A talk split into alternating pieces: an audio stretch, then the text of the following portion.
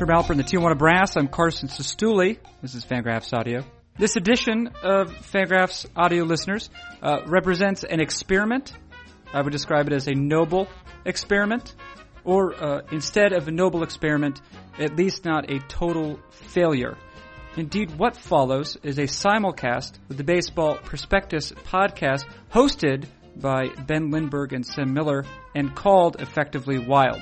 Baseball Prospectus is, of course, a print publication and an online resource that has given the baseball community a, a lot, both in the way of quantitative analysis and also prospect analysis over the years. Uh, Lindbergh and Miller, for their parts, are both gentlemen uh, with whom I've developed something of a relationship, probably not as intimate as I would like, and yet I hope this podcast represents an opportunity to forge uh, an even deeper relationship with them. The curious listener, should he find himself navigating his web browser to Baseball Prospectus, will know that the audio that follows appears in a very similar form at uh, Baseball Prospectus's website. And for my own part, I hope it, uh, this is not the last time we conduct such an experiment in terms of topics per se. Ben Lindbergh uh, leads us in a discussion of predictions that went horribly awry.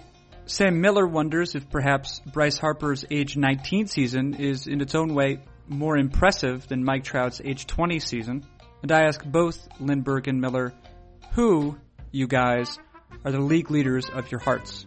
It is Fangraphs Audio. It is a simulcast with Baseball Prospectus's podcast Effectively Wild, and it begins right now.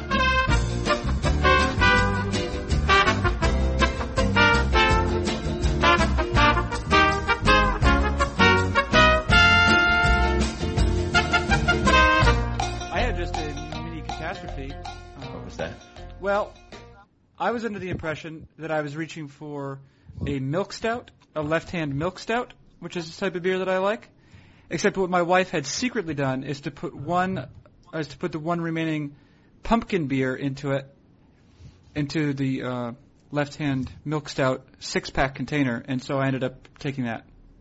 Hmm. So I found that the ladies like their pumpkin pumpkin flavored beverages. sure, well, sure, but I mean, I'm uh, I'm partial to it as well. what do you? What's your problem? What is he doing? Does he do this all the time, Lindbergh? No, I never say anything Never that want- funny. Ben, ben has literally never made me laugh on this show. I do laugh. I do laugh at my own jokes quite a bit. Oh, okay, yeah.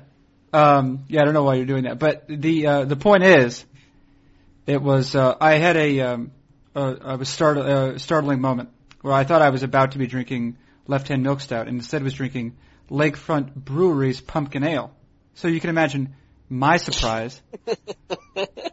It's amazing how much the expectations of a flavor can affect one's enjoyment of a beverage. It is. Is it actually possible that Sam Miller is disabled?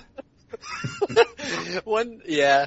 Uh, have you ever thought that you were drinking Coke and you drank milk?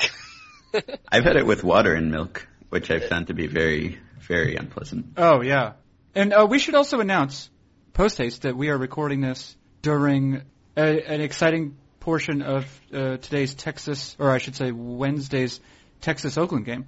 Yes, that is why I have gone silent. Uh, it appears as though Oakland has just tied the game in the bottom of the fourth, and the uh, imposing Yoenis Cespedes is about to be facing Derek Holland. That's where I am. Are you guys ahead?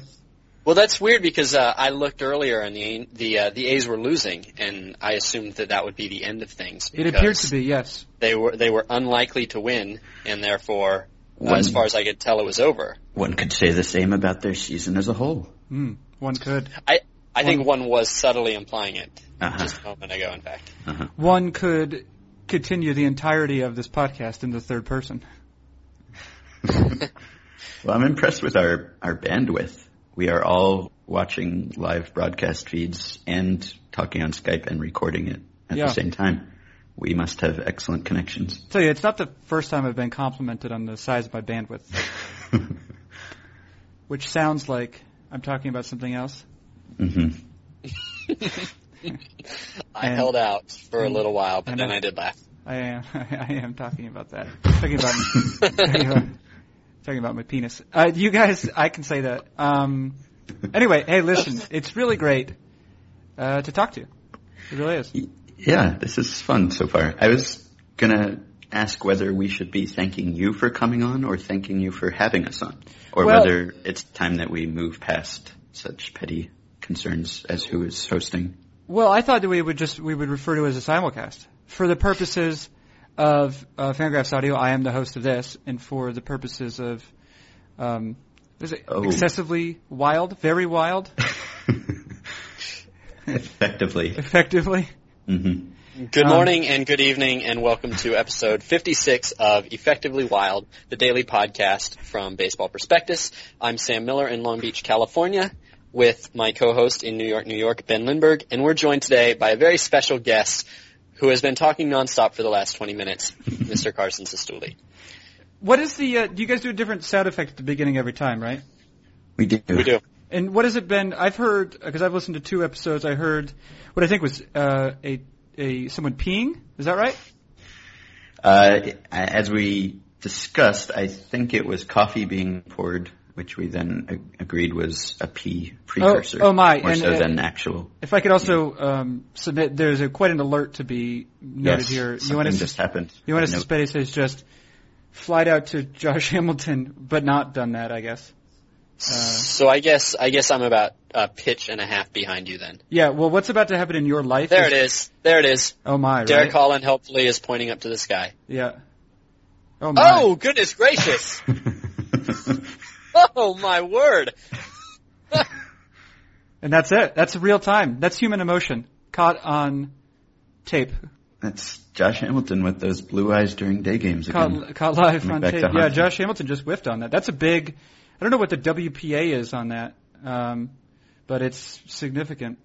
Yeah, this game has had a number of swings uh, already. Interesting swings. AJ Griffin was left in too long, probably. There was really no excuse for that. But then uh, that choice has been mooted. I guess the poorness of the choice has been mooted, muted, mooted, rendered moot. I would, yeah, I wouldn't say that yet. Right. Well, yeah, up till now. Anyway, uh, so what do you guys do at this point? It just uh oh, and what was the sound? Was there like a Oh. it was like a gorilla, like a some sort of roar, or I feel like We we use a lot of wildlife. Uh, we also use ourselves ourselves screwing up the intro uh, is something that we leave in as the intro often. Oh. Um, but yeah, it, it tends to be whatever sound we just heard or or wanted to have heard. do you feel like that humanizes you for your listeners? I think the idea at the beginning was that we didn't really know um, how we wanted to present these to people. We didn't know if we wanted to tell them the topics, or if we wanted to name these things, or if we wanted to to describe them. We didn't really know what the podcast was going to be at all. So to sort of simplify things, we just put a sound effect in the beginning so that you could just identify it by the original sound effect. Um, and uh, you'd be surprised that. Um, that uh, Google does not um, actually return many searches for "sound of coffee" podcast. You're So right. we, we weren't getting a, a huge response. Yeah. Sorry. But we wanted to we wanted to use an audio sample from that "Written in the Stars" song that was the intro to uh, the postseason last year, but we were advised by our lawyers not to do that. We were advised by Kevin. Yes, who was being advised by lawyers. Well, there you are. So we've gone low low budget Yeah. and open source and, and non copyright. Yeah. Well, wise choices all around, fellows. hmm So at this point, we uh, we talk about crickets off, often uh, because Yeah. there are crickets in Sam's garage where he records the podcast.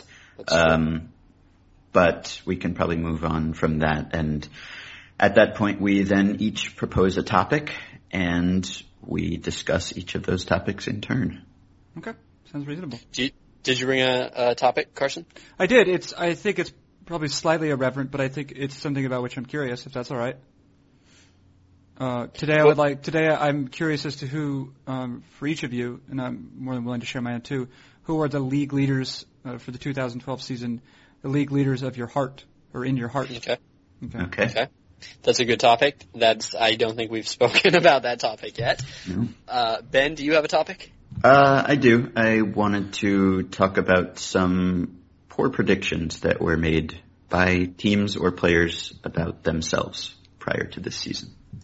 And I would like to talk about um, Bryce Harper and the season he has had. So um, why don't we start with uh, with you, Ben? Okay. Uh, so this is the season when we baseball writing people look back at the predictions we made before the season, uh, which is usually an exercise that leads to a lot of self-loathing.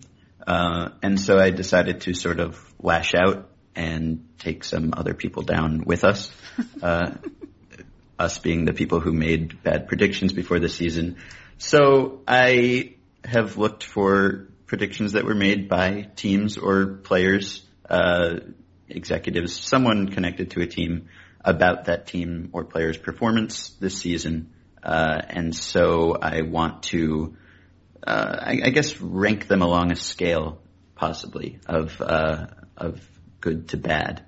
Uh, we have I guess probably the worst baseball prospectus staff prediction, Sam, Sam and I have agreed, was every staff member who who voted uh, picking the Orioles to finish last in the AL East. So let's say that constitutes the worst possible prediction, and the best possible prediction would be a correct prediction of uh, some sort of award or or season finalist or you know some standings thing, something you pick correctly. So if uh, if a one is is a perfect prediction and a ten is picking the Orioles to finish last unanimously, uh, I would like to know how each of these scores for you guys.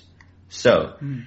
Uh, starting off, I have about 10 of these. So the first one, and just wait, going, I need to I need to clarify the scale. okay, yes. I understand that the uh, Orioles are at the at the bottom, and and a correct prediction is at the top. Yes. Uh, are we then to only assign a score that is a similar similar level of prediction, or are we doing a one to ten scale? Uh, I think we can go pure one to ten. These are all going to be predictions that did not come true because predictions that did come true are not what I want to celebrate here. Um, so they will all be bad. You're tearing so people down, as as you noted. Yes. Yeah. Right. Yeah. Essentially. Uh, so the first one, just kind of going in alphabetical order here, is Mike Scioscia, uh, telling Bobby Abreu that he would get somewhere in the range of 400 plate appearances for the Angels this season. It was uh, something of a controversy this this spring. Abreu wanted to start. It didn't look like he was going to be able to start, so Scioscia kind of told him he would get plenty of playing time. He ended up being released by the Angels in April, I believe, and making a total of 257 plate appearances between both of his teams this year. Uh, so that's a interesting p- uh, prediction because um, like 80% of the variable in that prediction is Mike Scioscia himself. And uh, so, so it is unlikely. It, it is sort of surprising, and it, I guess it was unlikely that Mike Scioscia would mispredict his own heart. Uh, although I suppose we all do at least a few times before we finally settle down with a special lady. Um, I would say, I would say, I would say that is like a a four. Uh, but because Abreu was very poor last year, but he did still show some on base skills, and there was a, a certainly a, an, an idea that he could contribute to a, a lineup still. Right. And what? Wait. So wait. What is the the most failing type of? It is called a ten. That's the, yes. all right. Uh, yeah. In fact, um, I'm going to give. I, mean, I will also skew low, uh, two or three, because I'm going to guess that Mike Scioscia didn't actually believe what he was saying. Mm-hmm. Um, I'm going to guess that he said that so that he could um, make this player on his team feel better, uh, but he was lying. He was doing it in a, like a liar. it was how he yes. was doing it. And then, uh, but then of course Bobby Abreu did, as you know, get uh, at least some percentage of those 400, uh, and and uh, still posted uh, and uh, Sam, you and I corresponded about this briefly yesterday via Twitter. Uh, still posted it in OBP above 350. I honestly don't remember this at all. You were I remember seeing drunk. That. You were drunk. Very. Oh, this drunk. was my you uh, you the Bob Abreu. I talked yes. about Bob Abreu. You mentioned yeah. Bob Abreu, yeah. Yeah, because his uh, his card back at, at the uh, back in 1997, his baseball cards all labeled him Bob. Oh yeah, well that's It's hard to isn't it hard to imagine Bobby Abreu as Bob? Doesn't it change everything? it changes some Does- things. hmm Yeah, so that is a variable, obviously, with these team predictions, is that it is quite difficult to find uh, a team executive predicting failure for his team or a player on his team, which is disappointing. I would enjoy that. You've got ten of these. Yeah, maybe we could we get a best of list. okay. Uh, okay, so let's see. Uh, uh, we have Fredi Gonzalez predicting that Dan Uggla will be a guy who hits 280, 290 with 30 homers and 90 RBI. Uh, Dan Uggla hit 219 with 19 homers and was benched for a while by Fredi Gonzalez. Oh, interesting. Uh, the numbers that hit he 233 last year for reference. Yeah, the other numbers though that he gave were pretty similar to Dan Uggla numbers. So, and and he hit 287 the season before that. So basically, he was just talking about uh, Dan Uggla regaining his his BABIP essentially, and otherwise remaining the same, and then Dan Uggla instead cratered, right? Yes, pretty much. So let's call that one because Stan Uggla was pretty poor, but he also walked 93 times. His first black ink. Uh, let's call that one a 4.2. Okay. What is black ink? Is th- that's not, I only know that in the context of the Hall of Fame situation. Uh, it means he led the league in the category. So black ink Oh. on his uh, baseball reference page. oh, that's oh that's interesting. Yeah, that's um, great baseball lingo there, Sam Miller. Uh, we can just do these rapid fire. Uh, Wait, is- Carson didn't give it. Car- Carson No, didn't he- give I also say I think it's not. Uh, I don't think it's particularly egregious. I think that uh, I don't think it would be unreasonable to maybe not to expect. It's hard to expect 30 home runs from most people, uh, but I don't think it's totally outside the realm. I'd say three again, He had he had done it five years in a row. for example. Mhm. Yeah. Okay. Okay. Uh, so it was harder than I expected to find Red Sox people making grand predictions for the Red Sox. Uh, unfortunately, Ben Cherington was fairly humble in the preseason and avoided making any uh, optimistic claims. But John Henry was not so much, and he said, uh, "It's turning into a productive offseason. We're going to have a great team this year." Yeah. That's uh, th- well, that was way off. yes. Thank you for clarifying that. I'm gonna I'm gonna say great season has enough uh, vagueness, but on the other hand, uh, considering their payroll and, and pedigree, uh, great for the Red Sox would probably be making the postseason. Um, the season is not over. To be fair, the season is not over, but they look unlikely to make October. So let's I'm gonna call that an, an eight and a half. Yeah. Now listen, I've previously been doing this. The first two I've gauged on uh, process. Uh, this one I will gauge on result. Um, Mhm. I've decided to switch tact midstream, and that is what has made me a success as a sports writer. and I will say Okay. ten. wow. I will say ten. And as uh, Da- uh, Dayn Perry uh, submitted on the Fangraphs audio podcast the other day re- with regard to Heath Bell, um, I think that John Henry and everyone in the Red Sox organization should be boiled in hot oil. Okay. All right. That's a that's a bold opinion. Yeah. A Uh, five alarm a five alarm sports opinion is actually what what he referred to it as. Uh, okay. Uh, We have uh, Alex White, uh, and I hate to pick on Alex White, but he, he said, "I think we're going to thrive as a pitching staff. By the end of the year, we're going to have some things figured out and be a pretty good pitching staff." well, they figured some things out.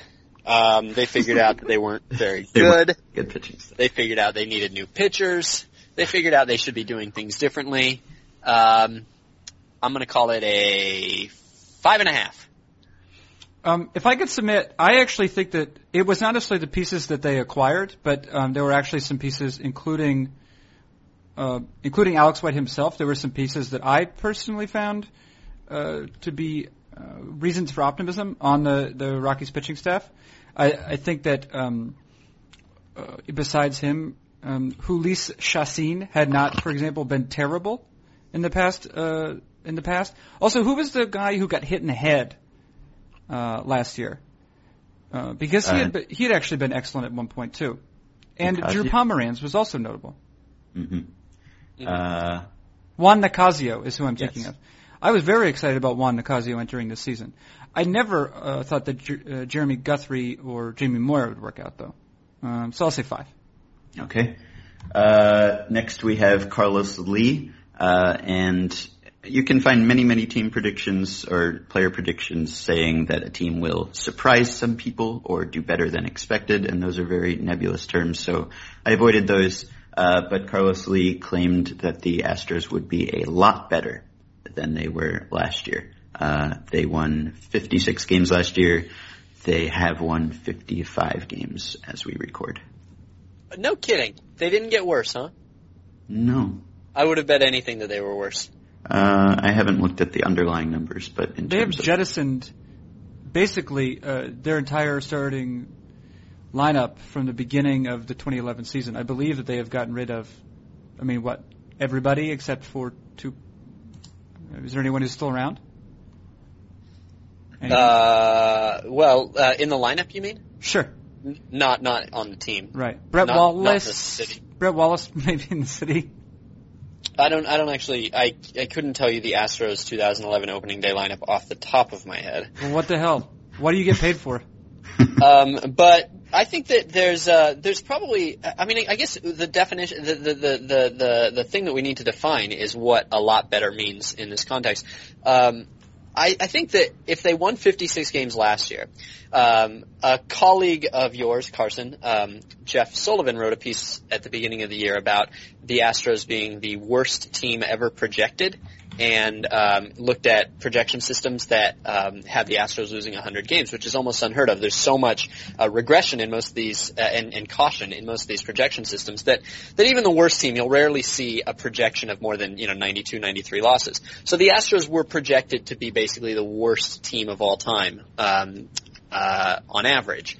And even at that, they I think they were only projected to lose like between 99 and 102 games. So the the fact that they had lost 106 the, the year before, I think that um, it was not unreasonable to think that they could uh, win um, five games more without doing anything, and 10 if a few things broke right, and maybe 15 if they had a miracle season.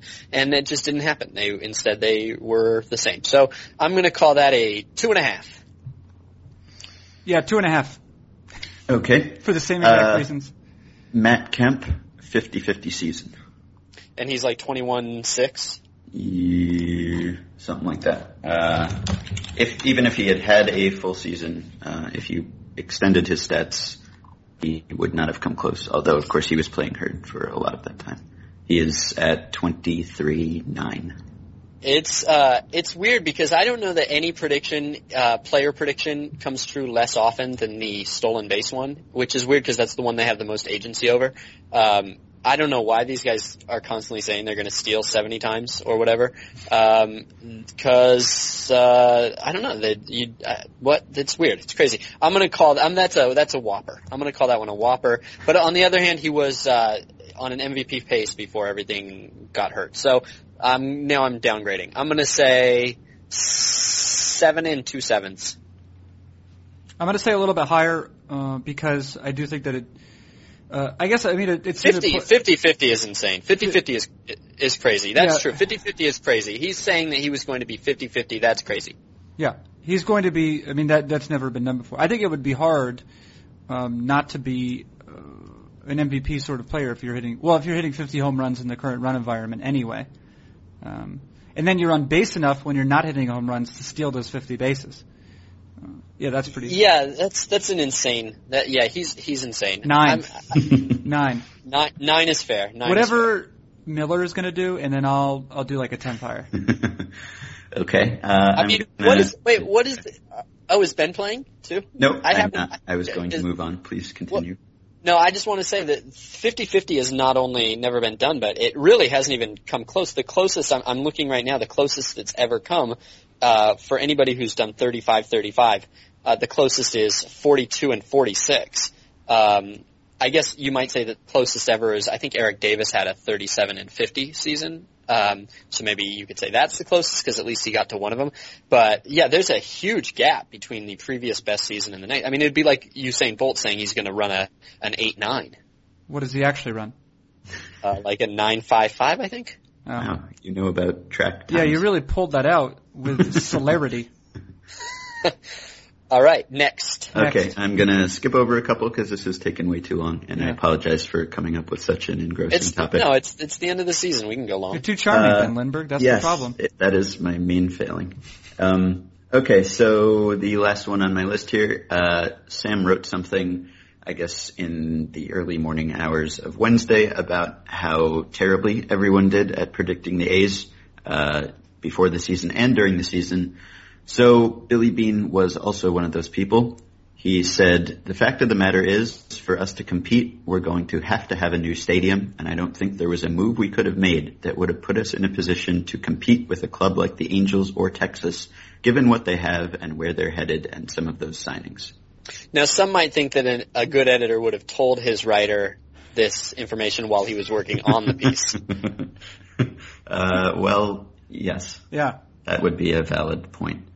That's like, uh, I mean, that, that he has all the incentive in the world to lie and say that he will compete. And so the fact that, uh, he said that means that he really was probably, uh, 10 or 12 degrees, uh, more pessimistic than he indicated with that quote. I'm gonna call that a easy 10. Well, he did I, I have think that some he's, he's switched. incentive. He's switched tact. Yeah, he he has been. He, there have certainly been cases where he's made. I mean, even in Moneyball, it's covered that he makes the case to Major League Baseball that they can't compete. Uh, he stated that before. So, oh, so, so you think that he was actually, that he had, uh, his incentive was to actually exaggerate the other way? Yeah, I think it's posturing for the new stadium, like you I- say. You see the Rays do sometimes, uh, saying that they can't Yeah. compete even when they win. They can't draw anyone there. They need Right. a new stadium. I give it a one. I think a team like the Angels, or no, like the A's, is always one that's. Uh, I mean, uh, if you talk talking in averages, they're like their best hope, right, is to have like sort of peak seasons, right? So they go in with like four or five year cycles where they kind of develop a team, hope to acquire a couple free agents, have one or two great years, and then it's dis- it's dismantled. And th- that's sort of the best case scenario. I think probably what the Rays done is on one extreme of that, and you know, like what the oh, I don't know, the Royals have done is on the other, something like that. But um, yeah, it uh, there's no reason to think, I guess, with the exception of the Cespedes signing, that what has happened was going to happen. I would like to, um, if I could, I, I would like to actually add one. Um, uh, the Angels, uh, before the season, uh, had Mark Trumbo as their third baseman, and uh, I believe, if I'm reading this correctly, um, they set a floor for him at 40 games at third base and gradually moved the ceiling upward. And so uh, there was uh, every indication that they thought that Mark Trumbo could be um, at least maybe like a halftime player at third base. And in fact, Mark Trumbo, who I um, don't want to pick on, he had a fine year and he did his very best at a position that almost nobody thought that he was physically capable of, of playing just by by genetics. Um, but his um, his UZR uh, per 150 at third base uh, was negative uh, negative 100.6, and and and the, the, there are of course um, there are of course problems with uh, defensive metrics and small samples. I don't think there is a problem with this one. He literally made he literally made half of the plays uh, that came to him, um, and he ended up playing. Um, 63 innings there. I think that's uh, like eight or nine games uh, if you include the times he was pulled for defensive replacements. So that did not turn out to be uh, a realistic projection for him at third base. Does anybody want to put a number on it? Mm, Yeah, that's a ten. That's a ten. yes, That's that bad. Yeah. Wait, he ba- how many errors did he make? Do you have the numbers right there? Uh, No problem if let me check. but I, I, his, uh, yeah, yeah. He um, his standard fielding uh, chances 14, putouts five, assists five, errors four. oh my. uh, oh, that's so se- good. And and uh, I actually I I'm, I watched those games and there was uh, there was a um, there were there were actually at least two balls that he charged on that were base hits that would have probably been converted by a competent um, third baseman. And I believe, I believe, oh, there was also a throw to him that he just dropped, and so was not able to make the tag. So there were other plays he didn't make, um, but uh, he turned it around. Uh, really a uh, example of a successful human being. Yeah. So he's kind of the opposite of Miguel Cabrera, who few Saber types thought would be able to stick at third, but has somehow played uh, 160 games this year, or will have played 161, uh, almost all of them at third, um, which is not something most people expected. I read today in a, a Bob Nightingale column at USA Today that uh, Cabrera has startled scouts with his adequacy. I saw that too. I don't know that. That's, I don't know that that's accurate. Like, I, uh, I, Ben, I, it's one thing to point out a man's hundred negative hundred point six UZR, but it's another to call him the opposite of Miguel Cabrera. That is just too far. well, I think I um, that's actually that's some of maybe the best writing I've ever encountered. Uh, it's certainly something I'll I'll file away to describe someone as startling someone with your adequacy. Yes. oh man, that would be a great headstone. He startled everyone with his adequacy. Uh, all right. Let's do uh, Sam's topic so that I can come up with an answer for Carson. All right. All right. So mine is mine is actually fairly quick. We'll just go around the horn. But um, Dave Cameron, um, Carson. Um, yeah. Do you, you you know him? Uh, I've heard of him. So he mentioned today that um, that Bryce Harper has now officially passed Mel Ott for the greatest season by a 19-year-old in history uh, by your model for uh, WAR. Similarly, uh, he has uh, similar numbers by Baseball References model for WAR and by Baseball Prospectus uh, model for WARP. Um, and much has obviously been made of, of Mike Trout having the greatest season ever for a 20 year old. Um, and I just want to know if we're sleeping on Bryce Harper, if the if his season as a 19 year old is is actually every bit as impressive as Trout's. Um, and I say that because uh, age is, is such a, a massive uh, signifier for baseball players, and um, I wonder whether we're not translating enough uh, the difficulty of succeeding in the majors at age 19. Um, obviously, it's difficult to do it at 20. Almost nobody does. Uh, but to find 19 year olds who are passable is uh, is almost impossible. And I know when Trout came up last year, I looked at the 19 year olds that have played um, in the majors since um, since Griffey, and basically, I think uh, you could maybe argue that two of them, Edgar Renteria and, and Andruw Jones, were were even passable, uh, and pretty much all the rest were were fairly poor. 20 year olds, of course, have a huge disadvantage, but there are more successful 20 year olds in baseball's history. So, uh, can you make the case? Would you make the case? Should anybody make the case that Bryce Harper has actually had the more impressive season? Well, do you mind if I do you mind if I go, Ben? Nope. Oh. Please. Uh, I was actually talking with Mike Newman, who uh, originally of Scouting the Sally, does a lot of prospect stuff for Fangraphs now, and we were talking about uh, Wilmer Flores' season this year in the minor leagues, and uh, Wilmer Flores, of course, at one point was a sort of was considered a top prospect in the Met system, and then because he played, you know, like he didn't wow everyone as a 19 year old at A ball, uh, he sort of fell out of favor as a prospect um, has played his way back into prospect status by playing well even at the double A level this year, I believe it was.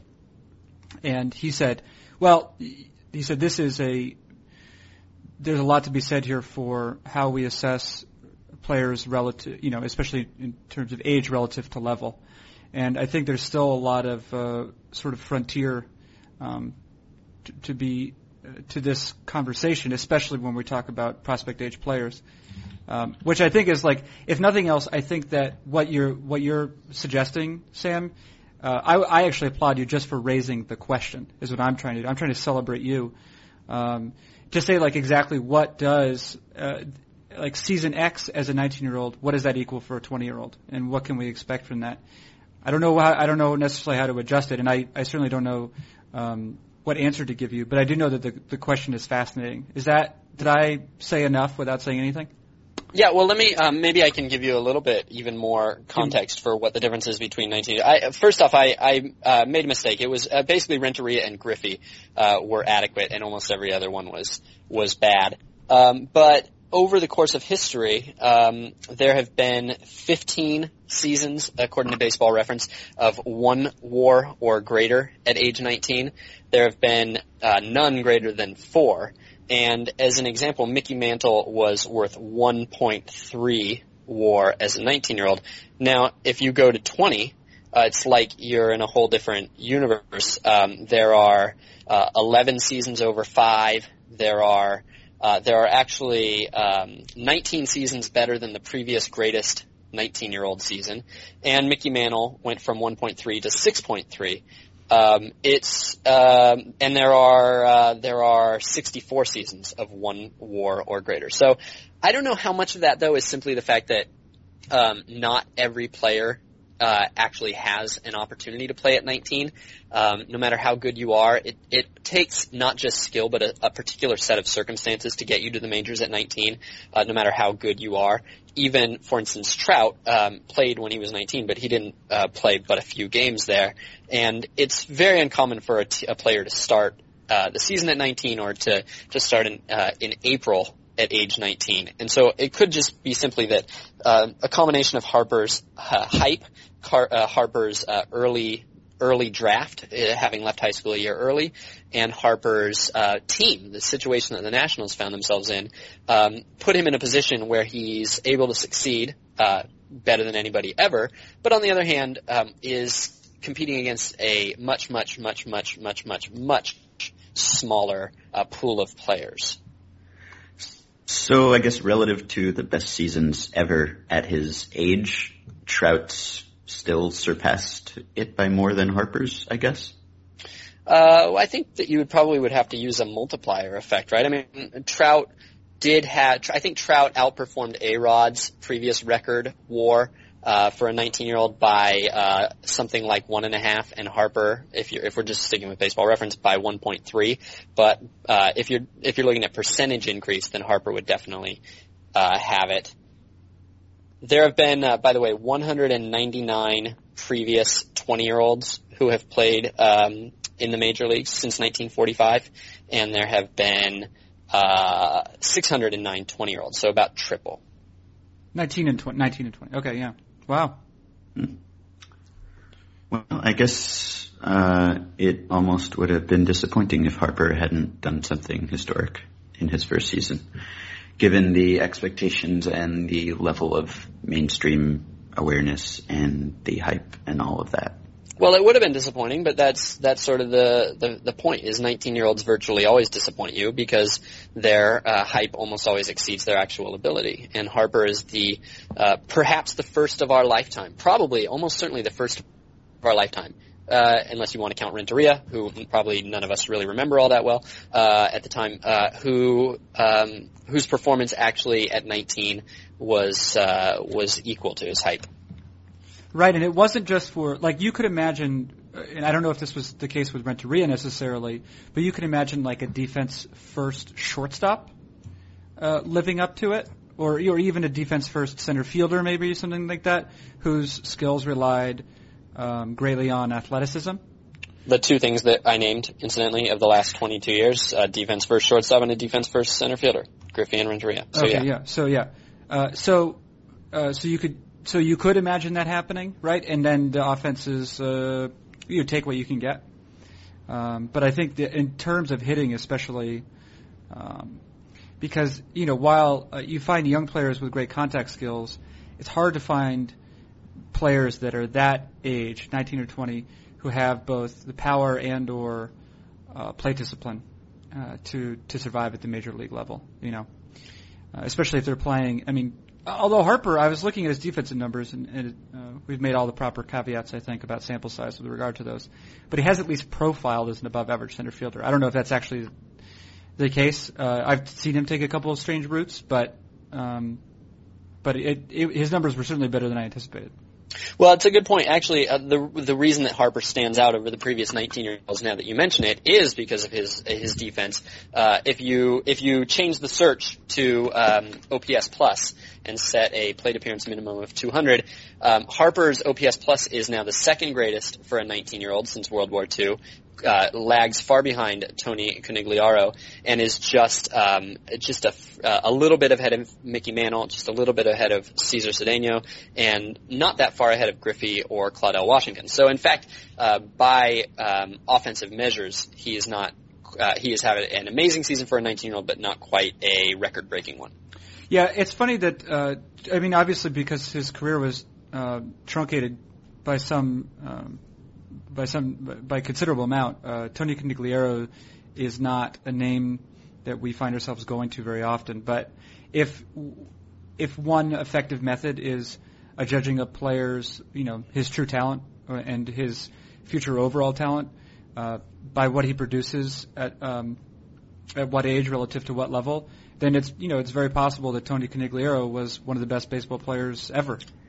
Well, he sta- he actually had sort of uh, leveled off before the injury. He, his 2021 and 22 seasons were were basically n- not much of an improvement, and in fact a Oh. little bit of a step back. I'm sorry, actually, my headphones don't work when jerks are talking, so I guess this is, Yeah, I didn't know we were coming here to, to tear down Tony. yeah. Why are you doing that?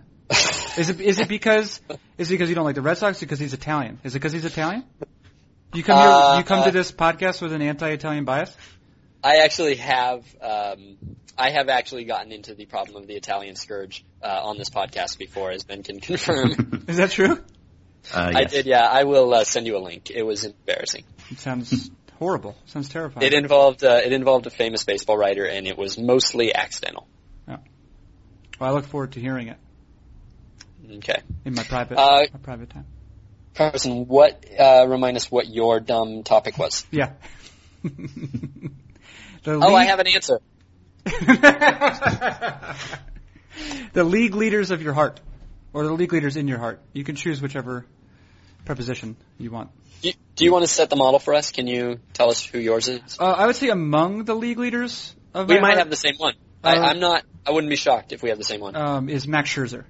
Uh, the Oh, reason yes. the reason I like Max Scherzer so much, uh, first of all, um, he was the victim of uh, rather poor luck to begin the season. Um, I mean, entering the season, in any case, uh, he has two uh, different color eyes, which is strange. We can all agree on that. And he's noted and famous for pitching two pitch FX, by which I mean, at certain points in his career, especially when pitch FX was uh, first becoming sort of gaining notoriety, uh, he would pitch differently game to game to see what it looked like on the pitch FX readouts, which I consider a- a- Kidding me? an active. This is a real thing. Yeah, yeah, yeah, yeah. He would pitch um, a little bit differently game to game to see how PitchFX picked it up, which to me is, Who- is a, an act of unparalleled nerdom. Yeah. Who was it? Who was it who who uh, who discovered this? I think it was a Detroit writer who talked about it. I think if you Google if you Google Scherzer and PitchFX, you'll find stuff on him. I, that might be apocryphal, the story I'm telling, but guess what? I believe it, so I don't care. You'd think he could have arranged some sort of exhibition or test if he had wanted to, Yeah. so as not to experiment in an, in a game situation. But it, it's a much better story this way. Yeah, it's a much better story, and I'm telling it like that. Uh, and then Max Scherzer um, was very much a victim of batted ball luck, et cetera, uh, over the first half of the season, and then proceeded to be uh, more or less the best pitcher over the second half. Um, so, uh, for those basic reasons, Max Scherzer probably leads the league in my heart. Uh, I would say.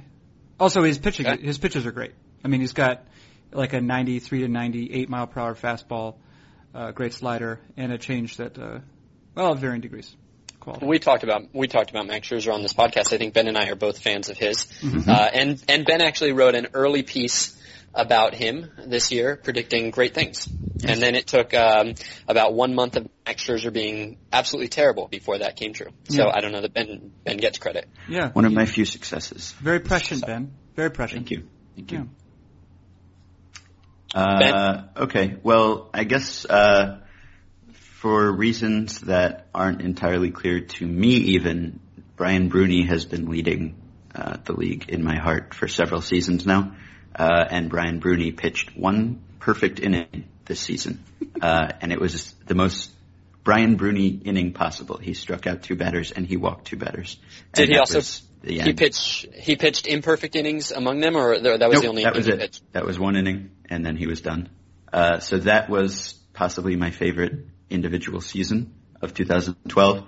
Uh, but to go with the more conventional choice, uh, I guess I couldn't really do better than the combination, if you allow me to pick two, of R.A. Dickey and Fernando Rodney, uh, who have certainly had two of the most improbable pitching seasons, and there is nothing that makes me like a player more than doing something improbable. Uh, so the combination of the hard knuckleball that no one has really ever thrown before, and the control that he has with it, uh, and the recent revelation, revelation that he's been pitching with a torn muscle for most of the season, uh, uh, and the way that he holds runners on, which there was an article at BP about earlier this week, uh, all contribute to my affection for R.A. Dickey's season.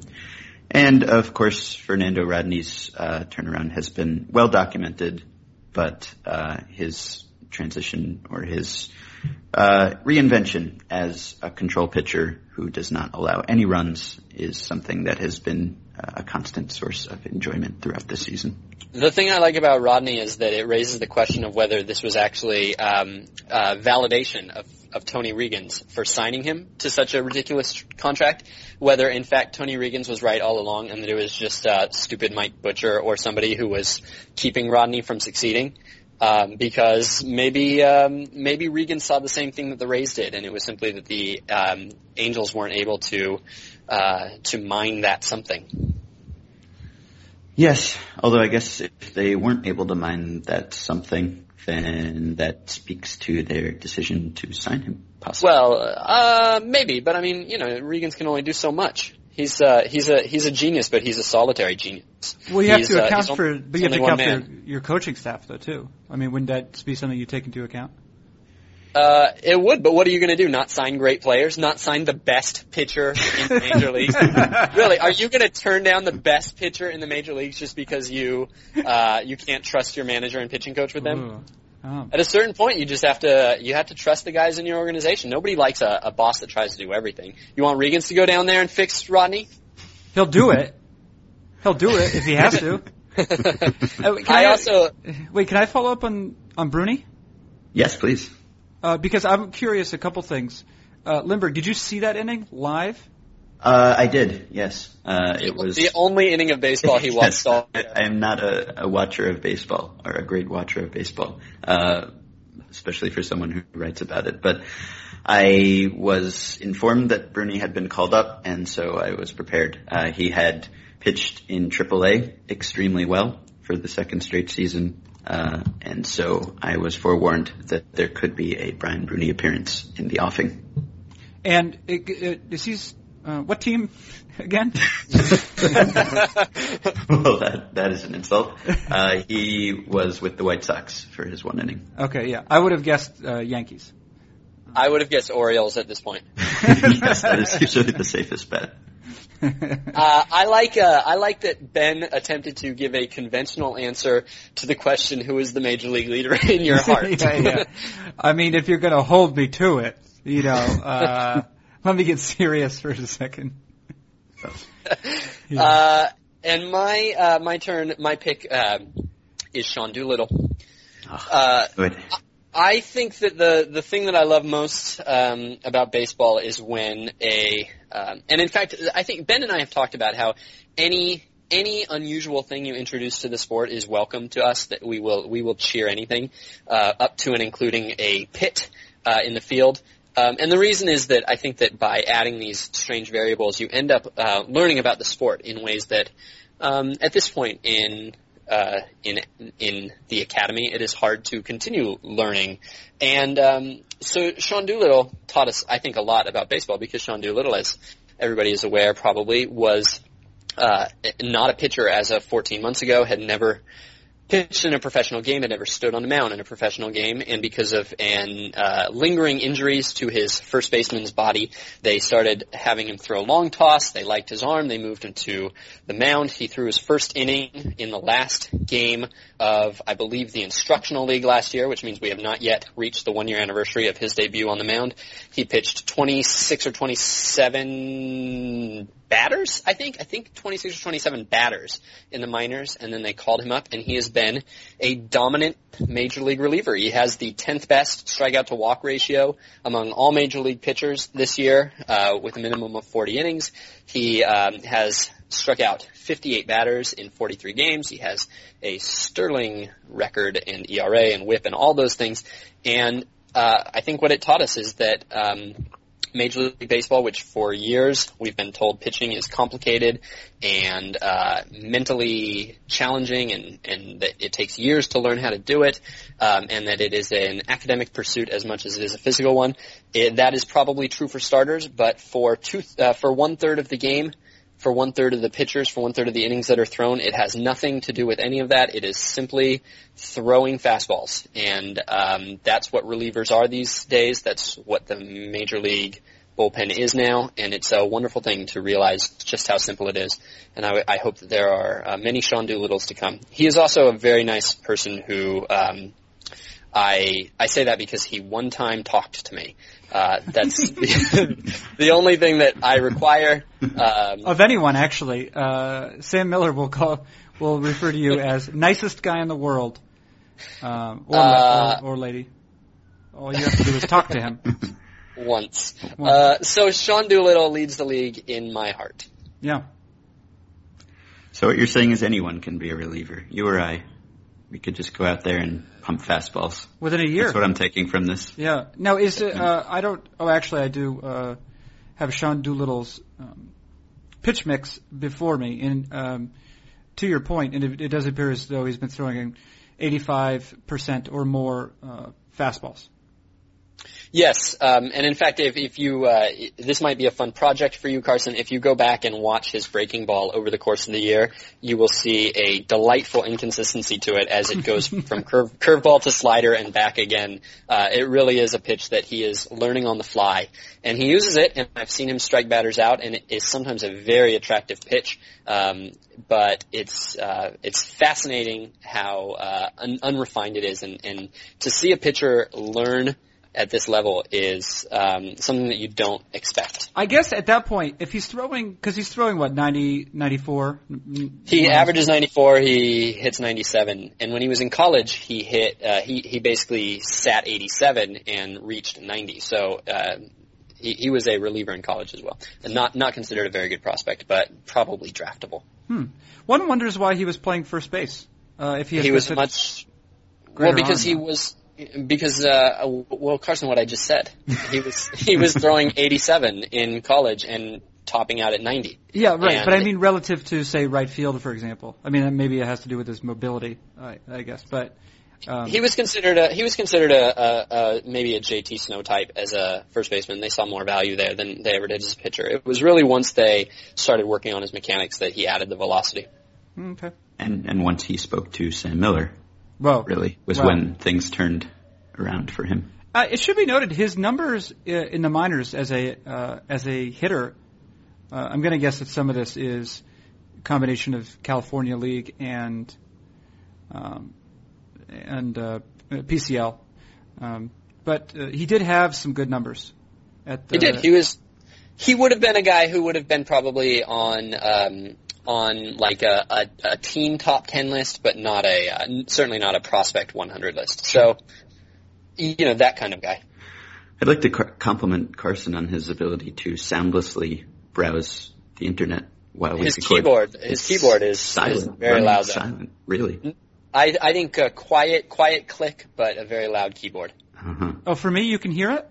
I can't hear a thing. You couldn't, No, but you could, Miller. You're sure that's not? Uh, that was probably me. sure it's not Linda. Uh, it could have been Ben. It was uh, at, at parts of the show that I would have expected you to be distracted rather than Ben. well, I, I've I've tried to be pretty quiet. I also have a microphone that uh, is uh, unidirectional, and so it helps to prevent sound, other sounds from um, entering into it. hmm Yeah, Um, I thought this was fun. Should we do this again sometime? yeah. I think we sometime. should. Yeah. Is this how it ends? Well, usually what I say is, uh, "This has been excellent. Um, stick around for some adult conversation." I usually invite the guests for adult conversation afterwards. Okay, well, why don't you why don't you do that and then play us out? Oh, yeah, I'll play us out. Um, that reminds me of that. Uh, you ever seen that Bill O'Reilly? Uh, there's a Bill O'Reilly YouTube video, and uh, he's like on Nightline as a younger man, and he's like, "What? What does this mean? What does play us out mean?" He's just Yeah. absolutely Well, well- berating his producer. Okay, well, Carson, we'll do it live. Yes. yes, we will do it live. Hey, listen, though, guys. I, I, yeah, I would like to thank you for participating in this experiment. Thank Okay. you for proposing it. Yeah, that's Sam Miller. That's Ben Lindbergh. I'm Carson Cistulli. Do you guys agree to that? yes, I This will has go been that far. this has been simultaneously Fangraphs Audio and effectively wild.